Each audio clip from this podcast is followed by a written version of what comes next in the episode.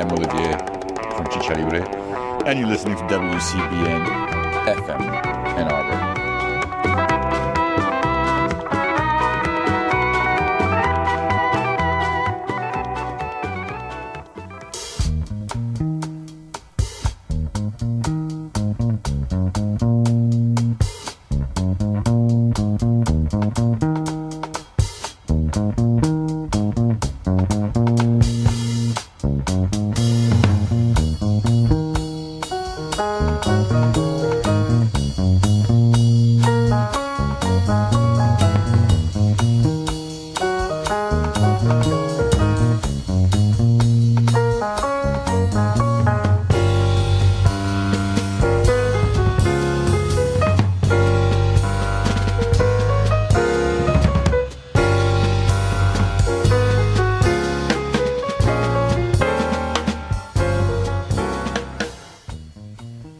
Good afternoon. You've got Living Writers. I'm T. Hetzel. Today, Yona Harvey is here with me in the studio.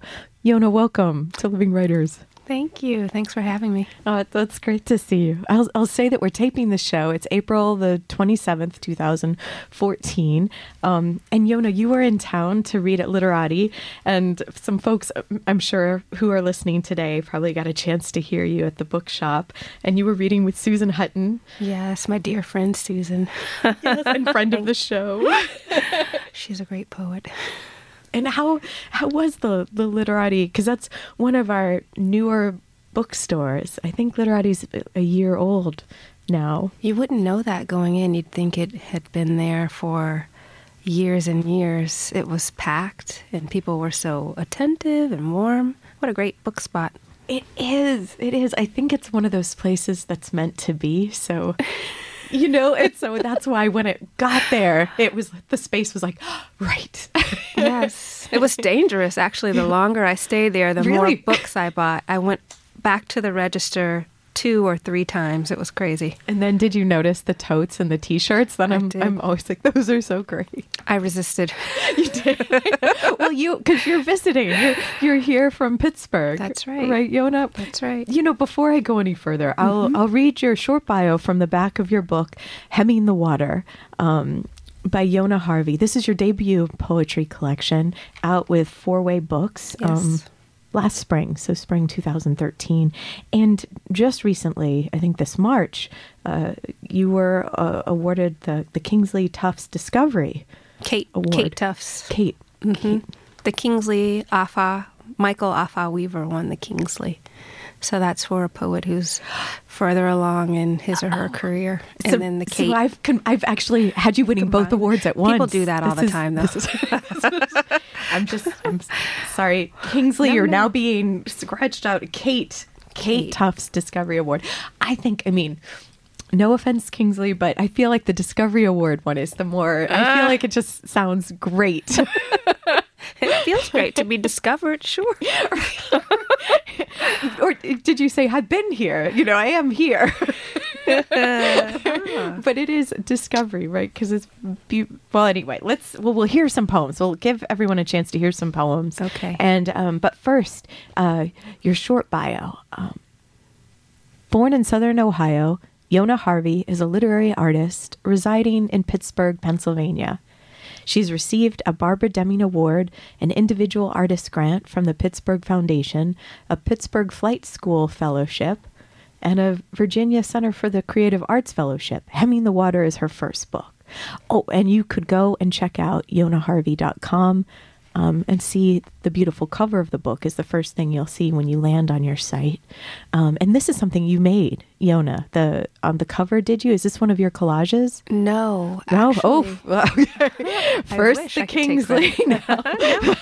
It's fine. It's a really great artist. Maya Freelon Asante is the one who uh, made the cover. Uh, well, the artwork that's on the cover. It's actually a really huge tissue paper collage. So she started working this way when she found a bunch of wet colored tissue paper in her grandmother's basement. And it was sort of running together yeah. as it does with the tissue, the colors. Mm-hmm.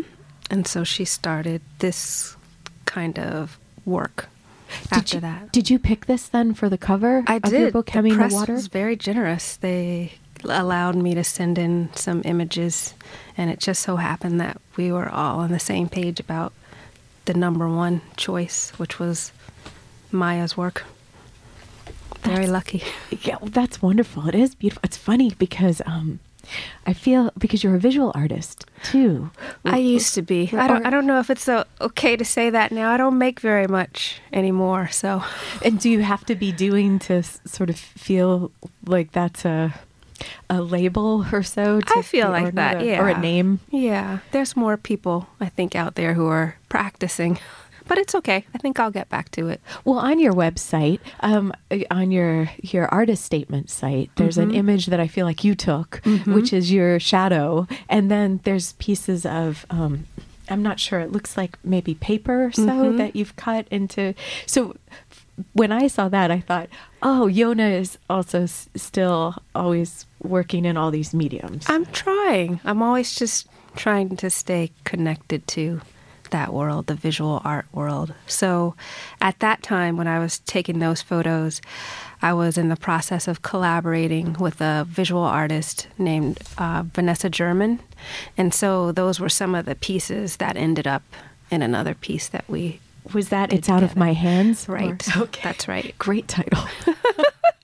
That's Vanessa. That comes from Vanessa. So, yeah. So you're working in collaboration Try, as part of trying. your work. Yes. Why? Why is that something you value? Um, well, I've always really been fascinated with the fine art world. And then when I was an undergraduate in D C at Howard University, I worked as a museum cashier at at the Air and Space Museum and also at the Phillips Collection. And that was a way that I just was exposed to so much art, you know, and it starts there, I think. I don't know. And is that why you won that Flight Award? What was that? When oh. I was reading off oh. the Flight School Fellowship. What is this? Is it is it flying? Pittsburgh, I wish. Pittsburgh Flight School, it's a new organization, and um, they work to sort of get artists of all kinds, so writers, visual artists, whoever, musicians, to focus more on the art-making side of their careers, promoting that part of their lives and really putting that at the forefront, you know, as opposed to our day jobs and things like that. How do you really put your art-making process at the top and then support it through, I don't know, activities or shows or art fairs, so readings. How did you learn? So do you feel like by participating in or having this fellowship, did did you figure that out, Yona? Because that would be really valuable. I started for the first time to think about it more seriously, more purposefully, um, and with a great deal more focus and maybe even a little bit more selfishness. So really, uh, one of the sponsors for it was also the Creative Capital Foundation, and Creative Capital also promotes the lives and work of artists. So they just really start to ask you very pointed questions about, you know, what are your goals as an artist? What's your vision for yourself? And when a, a group or a person asks you that question every week, and you have to articulate it verbally to other artists in the room, and you have to write it down for yourself, you really start to, at least I did, interrogate your own life and habits and think about, okay, am I really putting my poetry first and my process? And if not, why is that? What am I afraid of? And so it comes out of that whole process. And it's a that, very good organization. Yes, it sounds it. And how long was the fellowship for? Because it was so- multiple weeks, at least, by the sounds of it. I think it was, I want to say ten to twelve weeks, something like that. And it's super intensive. The same people, those ten to twelve weeks? Same people. And then you get a little buddy group. Like in, one of my buddies was Ed Piskor, a really fantastic comic artist. He just wrote this really um, great comic on the history of hip hop. the hip hop family tree, which is also it was also serialized on Boing Boing. Um, so yeah, just really intelligent, talented artists holding themselves accountable every week, you know?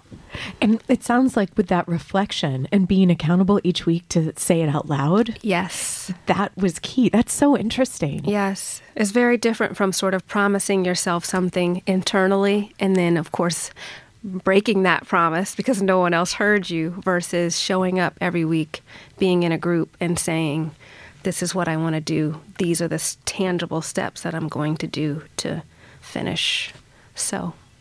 And is it people, um, are the fellowships given to people who are living in Pittsburgh? Yes. Pittsburgh sounds like a place that values artists. Very much. And art. Very and much. Art makers. So, yeah, there's some really great foundations, uh, the Sprout Fund and the Heinz Foundation that seem very, very committed to getting emerging artists off the ground.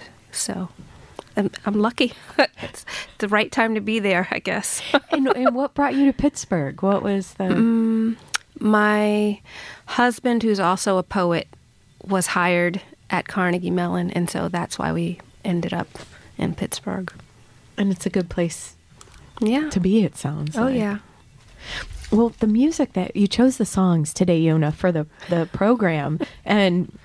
I know now it's a little bit a little bit ago that we heard, but also um, you have a couple of quotes that start your the the book. Um, one is by Ruth Stone, and one is by Mary Lou Williams. Mm-hmm. I didn't have no religion, but I didn't want my parents to look bad, mm-hmm. which cracks me up every every. I think it's great every time I read it, and, and it's serious too. I, I know.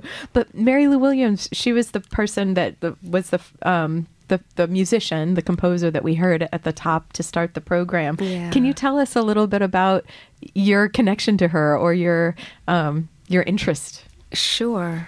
Uh, well, what started it was many, many years ago, I got into a little one-week workshop at the Provincetown Fine Arts Work Center. Um, and it was with Yusuf Komanyaka. He's great. He's End fantastic. And so one night, you know, our workshop went out to get ice cream or something. I don't know what we were doing. And he doesn't really say all that much, you know. So he just turned to me out of the blue and said, you should write a poem about Mary Lou Williams. And I looked at him and I said... Okay. Done.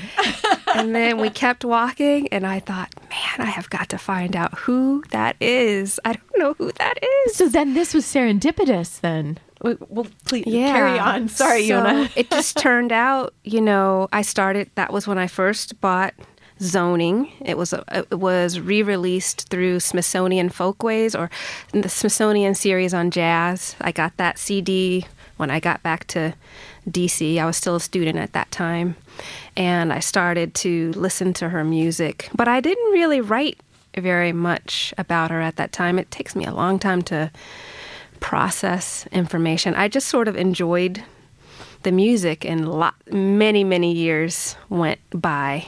Um, and then I ended up in Pittsburgh, which is where Mary Lou Williams grew up, and I just started to learn more and more about her that way. And so it just started this whole other obsession. I started to read more about her, and I was mostly interested in what I see as her sort of spiritual pursuits. So, you know, she was interested in zodiac signs, and she converted to Catholicism. She just kept seeking, seeking, seeking, you know, spiritually, and I just really... connected to that. And it was in the, you felt that in the music itself, yes. too. The spirit was in the, was in the... Yes. But also her discipline and tenacity, like her living through all of these eras of jazz music, you know, decade after decade, like really, really rolling with it, right. in a sense. You know what I mean? So, yeah.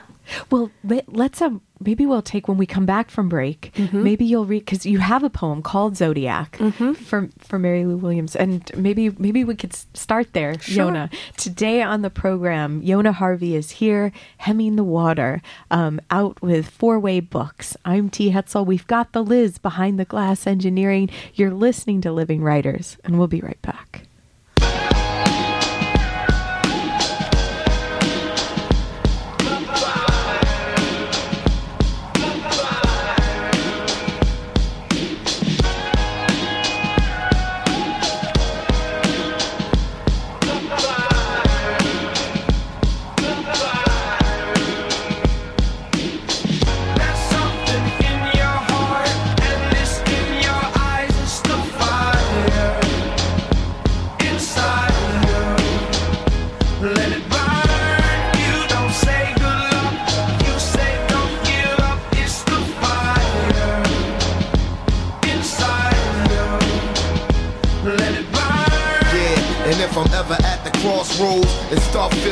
Signals like Morse code, my soul start to grow colder than the North Pole. I try to focus on the hole of where the torch goes, in the tradition of these legendary sports pros. As far as I can see, I've made it to the threshold. Lord knows I waited for this a lifetime, and I'm an icon when I let my light shine. Shine bright as an example of a champion, taking the advantage, never copping out or canceling. Burn like a chariot, learn how to carry it. Maverick, always above and beyond average. Fuel to the flame that I train with and travel with. Something in my eyes say I'm so close to having the prize. I realize I'm supposed to reach for the skies. Never let somebody try to tell you otherwise.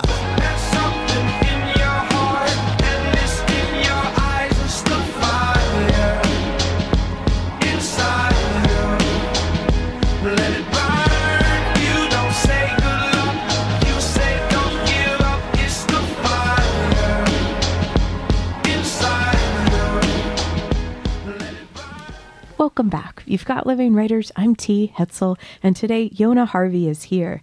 We've got her first collection, Hemming the Water, on the table with us. Um, and just before the break, we were talking about Mary Lou Williams.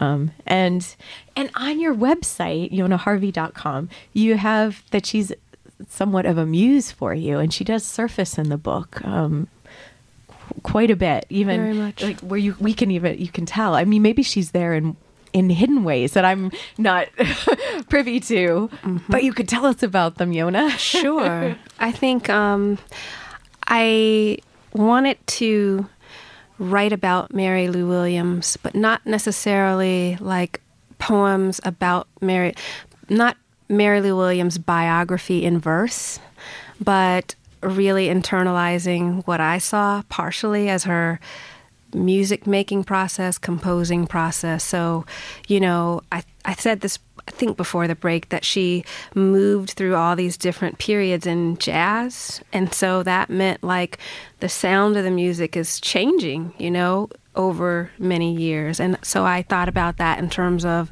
the way that I worked with forms and things like that. So Mary Lou Williams is sort of searching and seeking. That never changed, but the way that she went through it and the way that it sounded evolved over time. And so that kind of liberated me to work at my own pace through my manuscript over many, many years, and also to sort of invoke and use different kinds of forms or sounds or waves. And so I think that comes through most with communion with Mary Lou Williams. And, and even on um, the page itself, looking at uh, the architecture of the lines or mm-hmm. how the space is used. And um, did that, so when you were saying that you felt liberated by her, was it even in within the space of one poem that has like under one title? Yes. That you would be doing. Yes. So, so I, I sort of see it as partially a conversation between the two of us. I mean, of course, by the time I've written this, she's passed away. But, you know, when you're seeking or wanting that muse or that mother or that wisdom, you can still like sort of imagine what that conversation might be. And so that's how I like to think about the poem, like a conversation between two women, changes in that way too. It's high, la, la, la, it's really fast, and it's slower. It's, you know, and so I just felt free to do that, you know, in this piece. So, and th- this is this in this poem, this is kind of what's left after a lot of like attempts. Some poems I've written about her and they just didn't make it to the book or whatever, you know, because they, some of them weren't that great.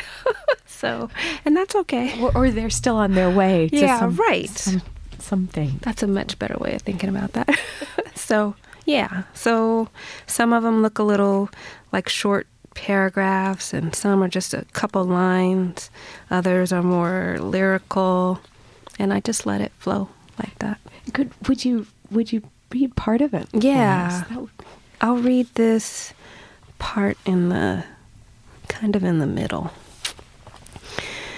Give me one good reason to fool with you, to roll 'em and roll 'em. These down home notes, these parts of me. You hip cats, you wannabes, you running men and wandering women, you Jesus children.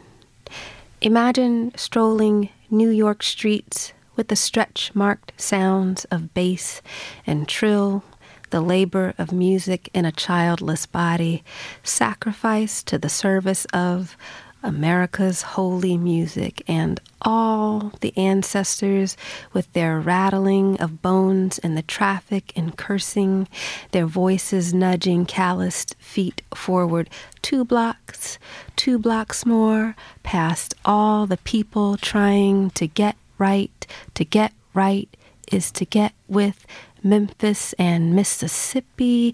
If you want to boogie with me, you gotta get right with the giver of blues. So Th- thanks, Yona. Thank you.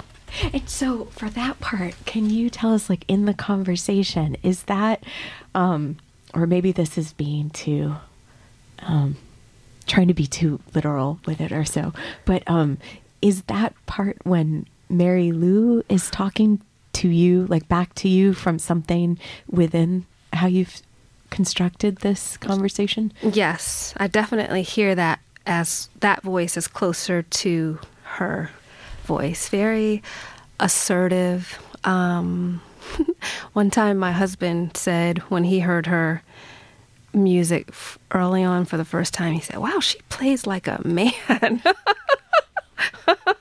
So what I don't does that know. Mean, yeah, right? Exactly. That's, yeah, we yeah. could, yeah, we could deconstruct that a no. little bit, but without going that way. Still, I think what he was responding to was her, you know, confidence and assuredness, and that just sort of uncompromising kind of sound. You know what I mean? Well, and you can you can hear the way that you're entering the sound within those lines. Mm-hmm. Um, And, yeah. and and the voice is up and down. It sounds like even within the same line. Over how, uh, yeah. And she, I, I think at the time when I wrote this too, I was listening to a lot of Mary Lou Williams live at the Cookery. And so she's in New York and she's giving this concert. And uh, it's been a long time since I read these liner notes, but some students, music, you know, young musicians, as in like kids, like middle school age or whatever. I, I'm not sure exactly what their ages were, but they had come to hear her. And so there's this funny moment right before the concert starts where she's basically saying, you know, it's kind of great that these kids are here. I'm glad to do this for you, but, you know, you're going to be quiet because I'm doing this recording. Like, so, you know, you need to like chill a little bit because your voices are going to come through if you're not. And so there's just something really maternal and stern and funny about that, you know, right. Like, I'm glad to do this public service, but shh, yeah. I'm getting ready to play. Right. And I love that, you know, like, I don't suffer fools. I don't care how old you are. Yeah, and the kids got it, though, by the sounds of it, because through the rest of the recording, you probably didn't hear a peep or anything. No. Maybe a little, like, rustling in the dishes. Chair. You oh, hear dishes. Forks okay. and dishes moving around, and I, I think that's kind of interesting, oh. too, that this music is being made, and then there are these... in a room with other things happening. Kitchen sounds. So, oh, Oh, kitchen sounds in particular. To me, that's very symbolic for some reason. Yeah, like the music's going and life's going at the same time. So this very domestic sound of like forks and plates passing, and then this awesome concert happening at the same time. So, I mean, today they'd probably edit that out. There's no way you'd hear the but dishes something's, like that. Something's but. lost then. Mm-hmm. A layer of meaning. Yeah. And so with your with your work, Yona, you're working in collage as part of your process. Mm-hmm. So this sounds like that to me in a way, like as you're talking about this musical composition. Yeah. And I think I probably use that term a little more loosely than people think of, because I think for some people, they might interpret that as, oh, are all these lines from somewhere else? But they're really not. It's me just thinking about things from other sources. So say, for example, in the same poem, Communion with Mary Lou Williams, there is a part, there is a, a scrap of paper where Mary Lou Williams writes, "I've learned to pray through my fingertips." And that really is something that she wrote down. But the rest, and that's just one little mm. section. Yes. And the, and the rest is me just sort of meditating on what that means. You know, again, a woman who's making music and thinking about like playing the piano as her kind of offering or prayer. And I just love that's beautiful. That, you know, she's living, she's making art, and, you know, those things kind of have to happen. Those two things almost have to happen at once for her to live the way she lives, you know.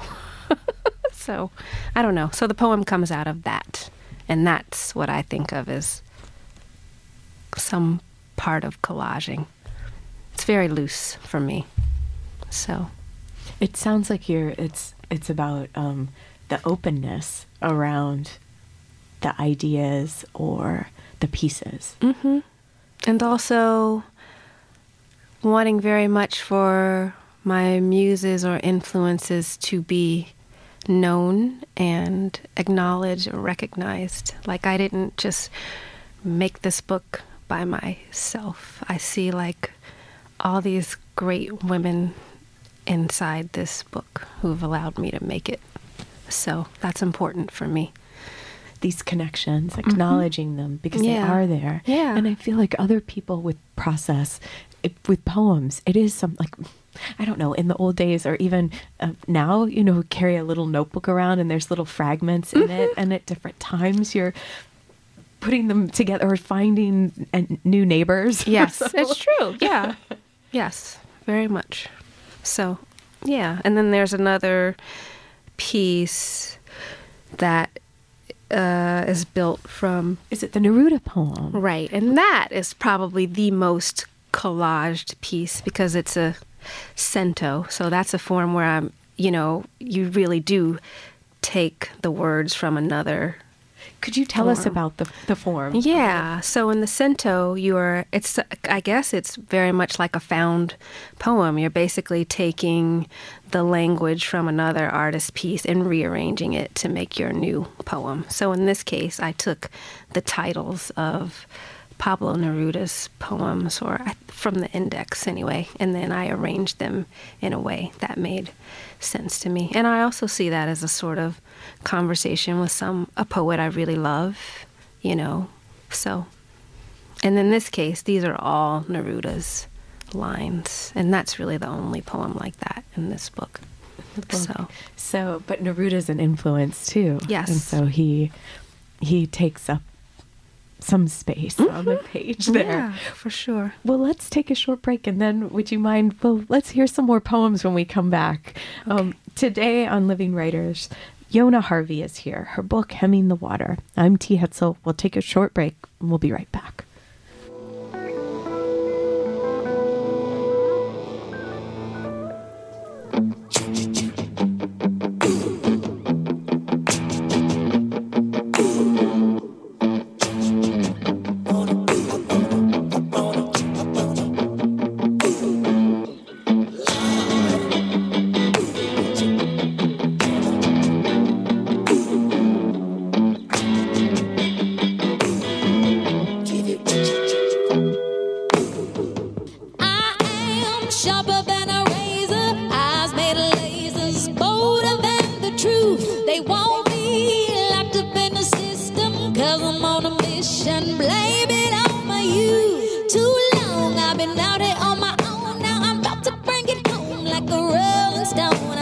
never been afraid to die. Look a man in the eye. I come to give you what you love. It's time to give you what you love. I'ma give you what you love. Give you what you love.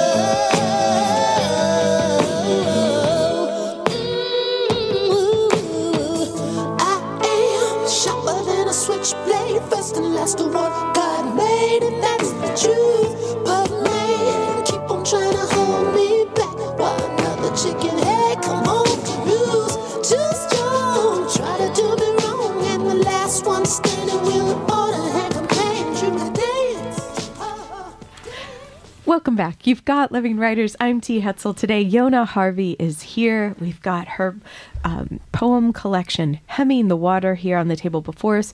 Uh, Yona's picked the songs. We just had Prince coming in for... Uh, it's Yeah, you can't argue with that. It's always good to hear his voice. Why are you laughing, Yona? I can't disagree with that. You're right. You, I feel like you picked a more mature song. I might have picked something terrible. Like I would have taken us back to Little Red Corvette. Oh. Or I don't know. That's like that's one that Prince probably doesn't even listen to. That's anymore. Funny. um, so Yona, let's t- let's talk. So we you were telling us a little bit about Santos before the break, mm-hmm. and. Um, The maybe just a quick question about that. How did you decide when you were in the index like, of Pablo Neruda's books? Like, what? Why did you think like this might be the way to have a conversation with him? Was it something about the lines, or did you find yourself seeing them in new ways? Like you weren't just reading down the spine to right. look at. Is that what happened? Or I was actually thinking about the time when I first started read to read. Neruda's work very carefully. So when I was, was that? I was living in Japan, and it was a crazy time. It was the, my first year being married. I was teaching English in a middle school, and oh, in middle school. And this is before there. Well, Amazon maybe was. It was before all that was even very big. So I had to uh, Ed O'Chester and um, his wife were. Selling books, so we would fill out the orders and they would ship the books to us from the States to Japan. It would be so exciting to get these books. Anyway, Pablo Neruda, to keep myself busy, I would translate his work from Spanish to English just as an exercise. And so I was just thinking about the translation process and imitation and all that kind of stuff, and that is how... I don't know, it just seemed logical that he would be the person whose work was the product of this form later. And so, oh, so later. So Much it wasn't later. As, okay, because you did mention that this Hemming the Water is a book that has been in process for, for a number of years. Mm-hmm. When would you say, like, one of the first, like, the... Or or did the poems also keep transforming sort of over the years? Yeah, as well? Some poems were let go or left alone for a while. And I guess it started maybe in graduate school, my M F A. But I don't think any of those poems stayed. And that was at the Ohio State, ago. Wasn't it? Yeah. So, Ooh, no. But I just, you know, you just think about things. You get married, you become a parent, parent, you know, twice, you know, things just keep happening. And so I never stopped thinking about Neruda or Mary Lou Williams, the people I was had int- had an interest in, but you know, I just didn't always have time to write the poems, you know. But it sounds like they stayed with you as companions yeah, all that time. For sure. And the deepening and sort of that. Yeah. That, Some, that's, sometimes all you can do is read, you know. And that, I mean, that's something too. I don't, that's not anything I take lightly, but. Yeah. Well, it sounds like it, especially if you're in Japan waiting for your box of books to arrive. Right? That felt like probably a lifeline. Yes.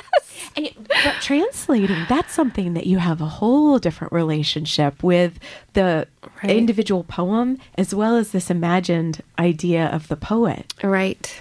It's just a way to stay close to poetry, the process of poetry making, when you're in a space where you're not really hearing your native language very much. And, you know, Spanish I studied in school. So, I don't know, it was just kind of a sanity exercise and a artistic exercise, just a way to kind of stay grounded and connected to poetry, you know.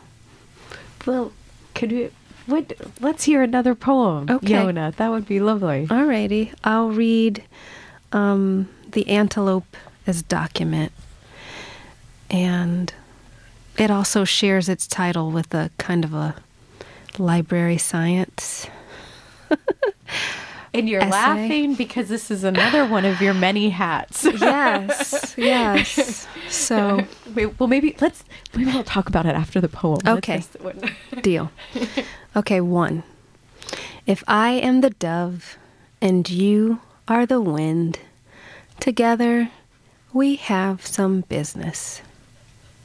Two. Maybe I'm a little half chick, one of the lost ones on the way to Capital City, thinking along the journey, I'm whole, and the king will be so pleased to see me. Three. Erase the deities of ocean and sky. Four. If you want to be touched, say, touch me. If you want to be held, say, hold me. Five. An antelope running wild on the plains of Africa should not be considered a document. Six. The girl's green t-shirt reads, Save Darfur. Such a message. How shall we classify?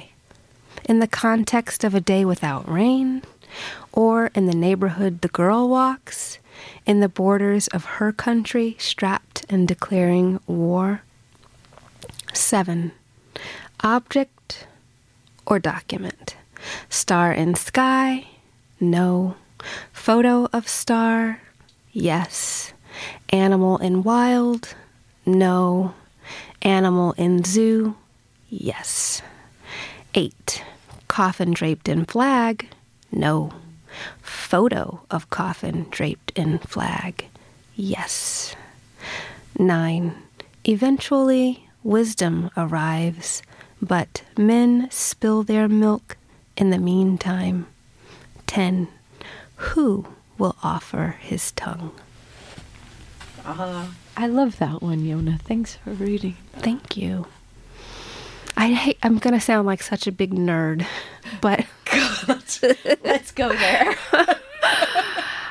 So this, I'll just, the short version is there was a French librarian, Suzanne Brier, and she had this whole manifesto that she wrote where essentially she's asking the question, what is a document? So for anybody out there who studied library science, it's kind of this manifesto that we all read and talk about at length.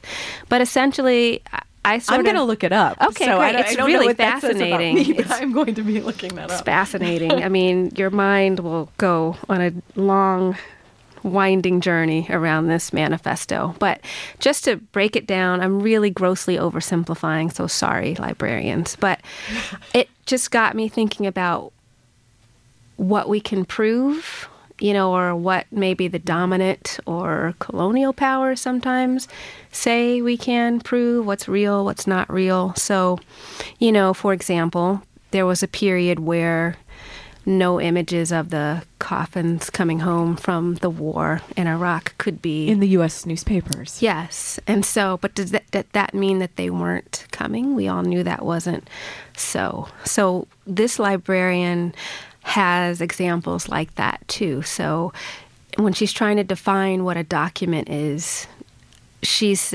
asking, you know, if an antelope runs in the wild and no one sees it, did that happen? Can you prove that? Is that a document? Not really. But if someone captures that antelope and a photograph, the photograph of the antelope is a document. And the same thing, an animal just in the wild by itself, any evidence versus an animal in the zoo, yes, that's kind of a document. It's in this fixed place and we can see it. So anyway, which I just, is a different way of thinking of documents. Yeah, too, because they become more three dimensional. Yes, it's, and it's living. Exactly, it's not just paper, right? right? So yeah. Anyway, it's just very interesting to think about. So so when did that happen? That that.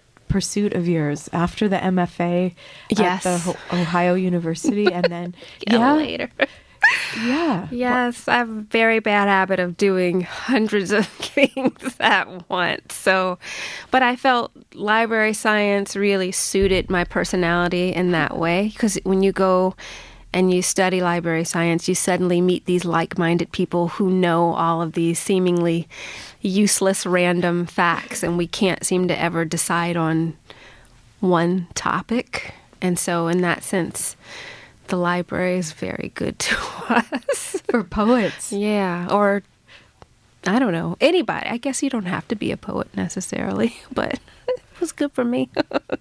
And what ha- what happened, Yona? How long?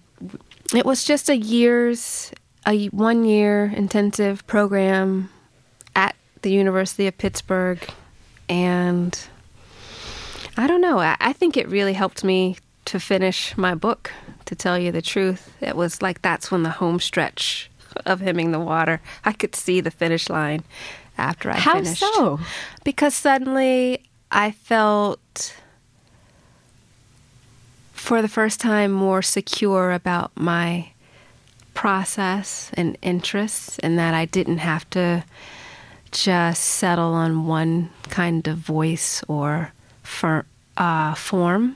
I was in this space that actually thrived on lots of different kinds of information and lots of ways of solving a problem. So I thought, yes. And uniting them within the, like a space. Right. There's enough space for all these. Right, right. So a lot of times librarians will talk about triangulating. So a patron comes in and asks a question about like the origins of some flower. So, but you can't just settle on one source to help the patron. You know, maybe you find a book on this specific flower, and then maybe there's a website, and maybe there's another expert. So you're just relying on at least maybe three sources of information to help this patron find what she needs to know. And I thought, wow, eureka.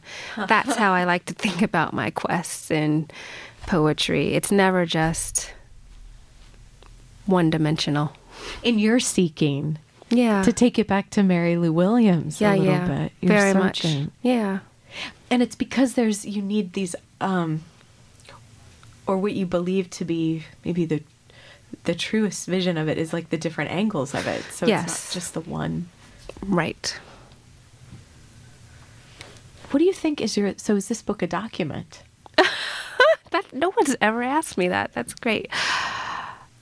Yeah, sure. I think so. It's a document of my seeking, my process. Yeah, I think so. That sounds right for now. Well, let's take a short break. Okay. Uh, we'll come back today. Yona Harvey is here. Her book, Hemming the Water. I'm T. Hetzel. We'll be right back.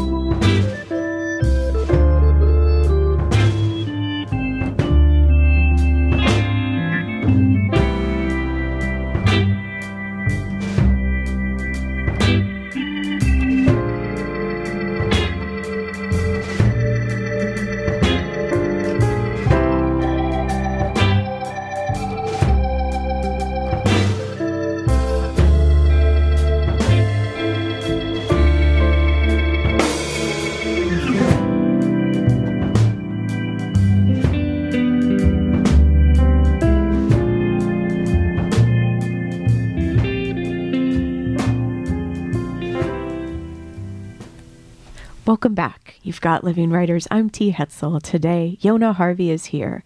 Her book, Hemming the Water, um, out with Four Way Books.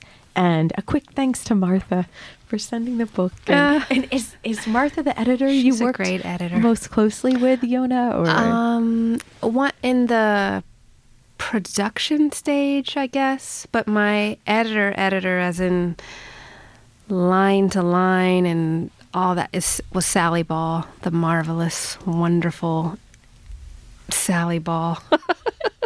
She's great. First of all, she's an amazing poet, too. So we just connected right off the bat. She's amazing. And she's at Four Way Books. She- she's one of the editors. She's published on a different press, but yes, she's my Four Way editor. So great poet. How And how did you and Four Way Books meet? Um, this is such a funny and completely unusual story in poetry. So there was a poem, actually it's the poem that's the first poem in the book, that was published in this journal called Rattle, that's out on the West Coast. And Sally saw this poem in Rattle. Sound?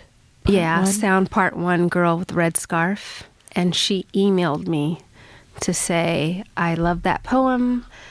I I don't know who you are. Do you have a manuscript? And that is what started the whole, put set the whole thing. That is a great in motion. Story. It's a very good story. I and feel like that's what really should be, like not should be. I don't mean to make it a should thing now, but I, that just feels like a, a genuine way of someone finding a poem and finding a poet. Yeah. And I had always sort of romantically wished to have an editor and the kind of relationship that I actually have with Sally. Mm. But I had given up on that because everyone I talked to with experience and with books was saying they don't really have editors like that in poetry. You know, there's no money and no one works that way. So I feel very, very lucky to have met her.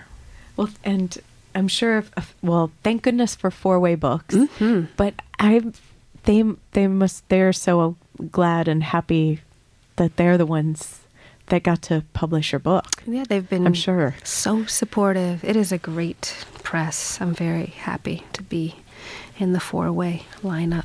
So, uh-huh. yeah. But more poems. More. Shall poems. We have another poem? What do you think, Yona? Yes. Is, I'll read something a little sillier and shorter. Discovering Girdles. I don't know what to do with this contraption of polyester and cotton, troublesome lace, black, white, another woman's nude, whatever the color. Its trick is to hide flesh, to constrict the skin like a bit of truth, a secret buried in the garden of women's undergarments. A prepubescent girl signals her mother to quiet, to lower what must be her first bra, and yes, it's fine. And can she go now? My mother's concerns for me were body odor and virginity, how to smell like a flower without being plucked. Robust women filled her church, their stomachs suffusing the linen of long dresses doused with perfume.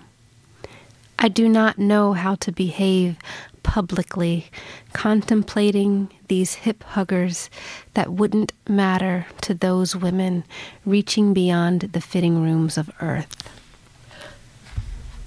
Thank you. That's a great last line. I'm picturing the women reaching beyond. And very large. Girth, girthy or so. Yeah. I think, I don't, do they even make girdles now? I always set this up now and say, like, I think it would be discovering Spanx in this day. Like, for, you know, maybe that's the in younger the next people. Collection. Right.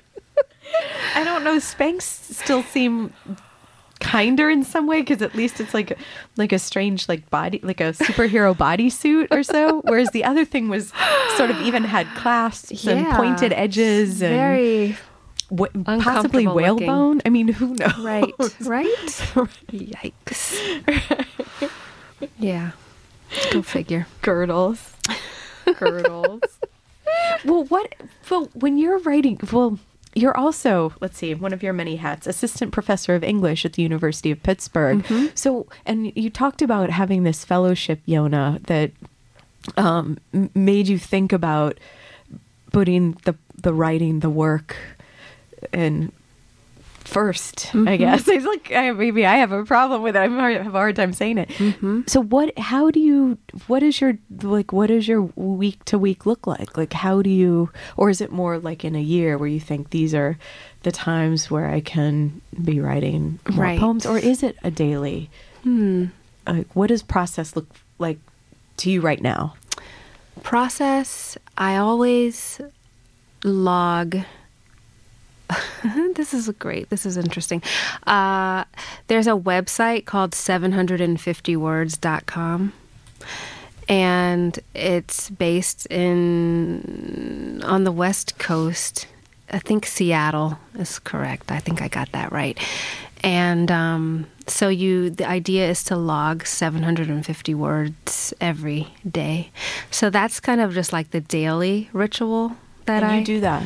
I do. My friend uh, Sherry Flick, who's a fiction writer in Pittsburgh, is the person who told me about this website, and now I obsessively use this website. Do other people, are they able to read your seven hundred fifty words, or it's no. something for you? Right. They're all. It's closed. No one else can see it. The only thing that the public can see is that so and so just logged her words at six. forty-five a.m. or huh. whatever, and you get little merit badges. You do? If you write five days in a row, ten days in a row, thirty days in a row, a hundred days in a row, two hundred, three hundred and sixty-five. You know, so it's so that's the just daily thing. So I feel comforted, like okay, at least I went in and free wrote or got some things off my chest. And then as far as like focusing in on specific poetry projects or poems, that tends to be more seasonal. So, you know, definitely in the summertime, I try to get away for at least two or three weeks of uninterrupted time. So now that my kids are older, I'm able to do that.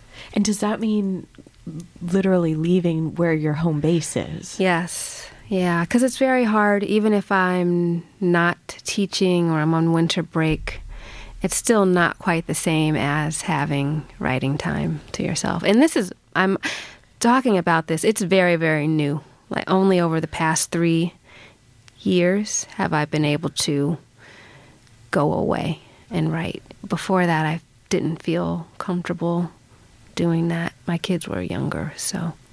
Yeah. And then maybe you have your, when you're away, are you generating more material? Yes. And when you return, then that can be a different type of headspace working within it? Yes. Or? I can revise, you know, during the year in that way. But when I'm trying to create newer things, longer pieces or what have you, it's much easier, you know, if I'm away. Especially with teaching, I think, too, having that being a component. Yes. Of the... For sure. It has to... Mm-hmm. Mm-hmm. Well, what are we going to talk about next, Yona? Should we have another poem? What do you we think? Should, I think another poem I would, would love be that. Good. That would be great. And then we'll, then we'll see where it takes us, okay. This poem. All righty. Deal. I'll read. Why did you, while you're looking, why did you pick Ruth Stone to pair with Mary Lou Williams? Same thing, like a woman who lived such a long time, but who also struggled, you know. This uh, she didn't have a steady university job or cushiony life or anything like that, and yet she was so resilient and persistent, and there's just something that's really meaningful, you know, inspiring about that. It keeps me from whining too when I think about, oh wait a minute, Lucille Clifton, Toni Morrison, Ruth Stone, Mary Lou Williams, like women overcoming great odds, women uh, with the exception of Mary Lou, who have children and who are still just producing their work and focused and, you know, you know, publishing later in life. I really need, I need them. So it comes out of that. Uh, hurricane. And my daughter was born in New Orleans. And there's also a little ride called the Hurricane that comes to the carnival every spring in Pittsburgh. And so the great thing about the imagination, you can be in two places at once, almost, in the headspace of a poem. So, Hurricane. Four tickets left, I let her go. First born into a hurricane. I thought she escaped the flood waters. No, but her head is empty of the drowned for now, though she took her first breath below sea level. Ah, ah, and ah, Mama, let me go. She speaks what every smart child knows. To get grown, you unlatch your hands from the groan, and up, and up, and up, and up. She turns, latched in the seat of a hurricane. You let your girl what? You let your girl what? I did, so she do. I did, so she do. So, girl, you can ride a hurricane. And she do, and she do, and she do, and she do. She do make my river an ocean, memorial, Baptist, Protestant, birth. My girl walked away from a hurricane, and she do, and she do, and she do, and she do. She do take my hand a while longer. The haunts in my pocket I'll keep to a hum. Katrina was a woman I knew when you were an infant. She rained on you, and she do, and she do, and she do, and she do. Thank you, Yona. Thank you. For, that's that's a poem that sings, and a poet that sings. I just love. I don't know. I like I like reading that poem a lot. My daughter, she is really a force too. She's fourteen. Now, you know, ki- people talk about kids being so cute and sweet, and they are, but they're also really terrifying creatures. No one talks about that before you have them. So it's like, who is this person I'm in charge of? I think sort I'm in charge of. of. Yeah, not really. She's already formed. She's who she is. I'm just kind of guiding her along, trying to keep her alive. And you do, and you do.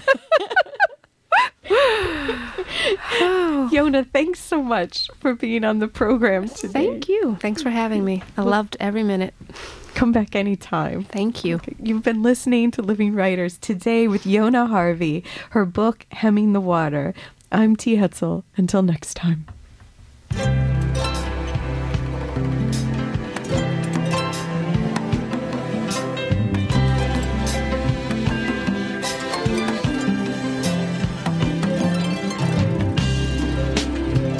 guess I'll always feel the same.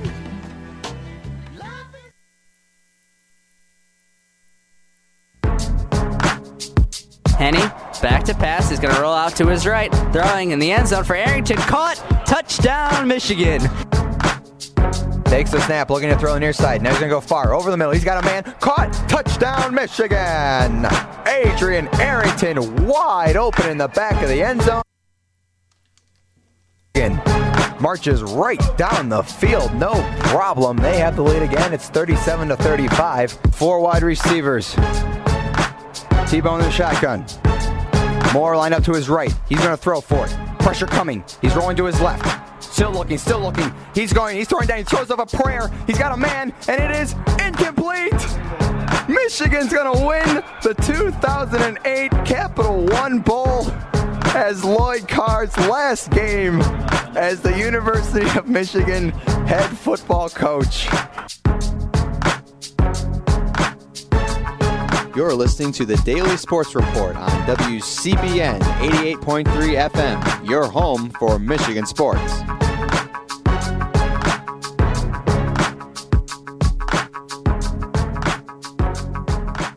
You are listening to the Daily Sports Report here on eighty-eight point three W C B N F M Ann Arbor. I'm your host, Ryan Kassoff, joined by Andrew Shapiro and Eli Sherman. And this will be my last show here today.